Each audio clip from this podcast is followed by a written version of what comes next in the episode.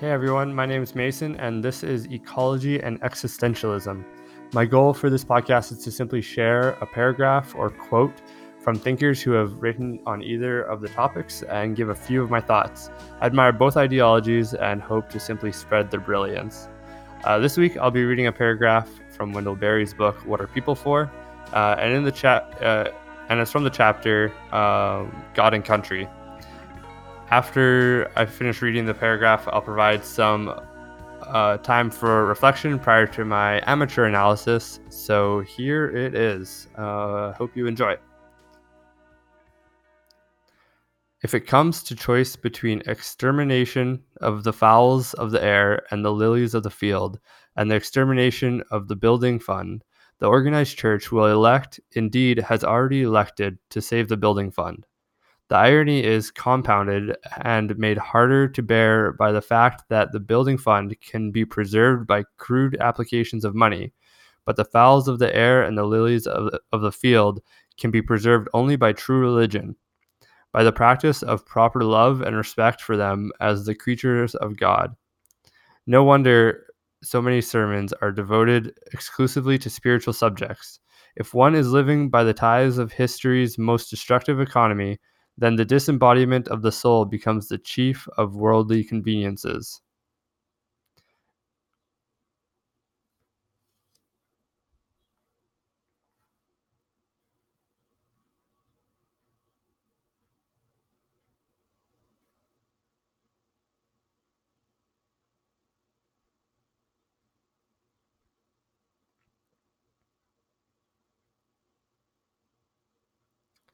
Okay. So I don't know about you, but I really enjoy Wendell Berry's writing and just how succinct it is and like straight to the point. Um, each of his his writings are. Um, I haven't read a whole lot of his, and I'm planning through this podcast to read a lot more. Um, and then on the existentialism side, I'm hoping to read uh, a little bit more of Kierkegaard. I haven't read a whole lot of his stuff either, but um, both both authors I really enjoy, and you'll probably be hearing a lot from from them. Uh, so first off, like the reason this stood out to me is because for the past few years, the church that I grew up in is planning on building a new structure, a new a new base for our um, church body, and and so with that, they've bought the land, they've done all the surveying, and it's it's really exciting because uh, the church that we're currently in is really too small for the amount of people that are coming every week. Um, yeah, so with the new land, it's just sort of out of town, and uh, the there's a nice pond on it, and it was just sort of like prairie field before. Um, and currently, it's being used for a lot of events and stuff. But uh, and I've seen the blueprints for the new building, and it looks great. And there's not really a whole lot there in terms of um, lilies and and fowls of the air. Well, actually, there is, but that's where I was going to get to next. Is that there's a little pond on the far south side of the property, and um, and every time we were there for like outdoor events and stuff, you always see the the ducks and other waterfowls, I guess, uh, sort of swimming around there. And uh, I just really hope that the the church makes a conscious effort to keep that and the, the entire property as as natural as possible because um, it's it's one thing for a new church building to go up right in the middle of a city and um, the building to sort of just blend into the rest of the urban surroundings and i think that's fine if there's already development there um, but for our building, it's break it's sort of breaking new ground um, outside of the community in a, the edge, basically between the the urban setting um, and then the rural. It's sort of like there's literally a ro- road that goes by. There's a school on one end, and then on the other side of the road, um, uh, it's just field. Maybe a few houses scattered through there, but um, eventually, our, the new church building will be there. So yeah, having seen the, the blueprints, seeing the large footprint that our church is going to be taking up, um, I proposed a garden, and a few other people proposed a garden, and so there will be a, a church garden there, which I'm really excited about because that'll be um, just one way for our our community to be able to our our our Christian community to give back to the greater community that is around us.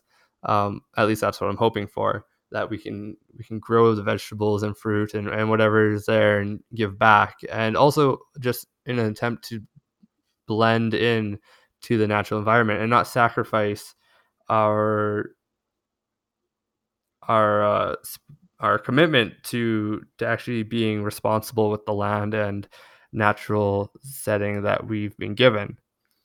Um, because yeah, our, our church has been fundraising and saving for a few years to get this new building, and that's great. And just uh, I hope we don't forget the the significance of the land that we're occupying um, that used to be natural, used to be home for a variety of, of flowers and grasses and insects and birds and and bees especially.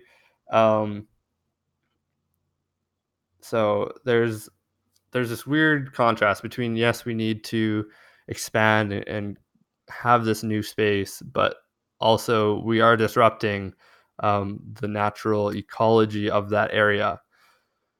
Um, and I hope that once we get developed and it's all everything sort of settled in, we're able to continue promoting or providing for the the natural habitats around us and not disrupting them too much. Like I really hope that the little um, pond that's on the south side isn't just covered up or excavated and just completely gotten rid of um, because it is like a really nice peaceful area. Um, there's a wetlands preserve across the road from us, uh, and that's just sort of an extension from it.